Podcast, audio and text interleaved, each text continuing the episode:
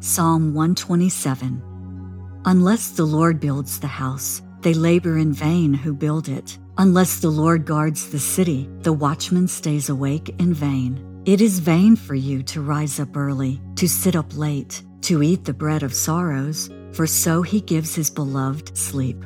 Behold, children are a heritage from the Lord. The fruit of the womb is a reward. Like arrows in the hand of a warrior, so are the children of one's youth. Happy is the man who has his quiver full of them. They shall not be ashamed, but shall speak with their enemies in the gate.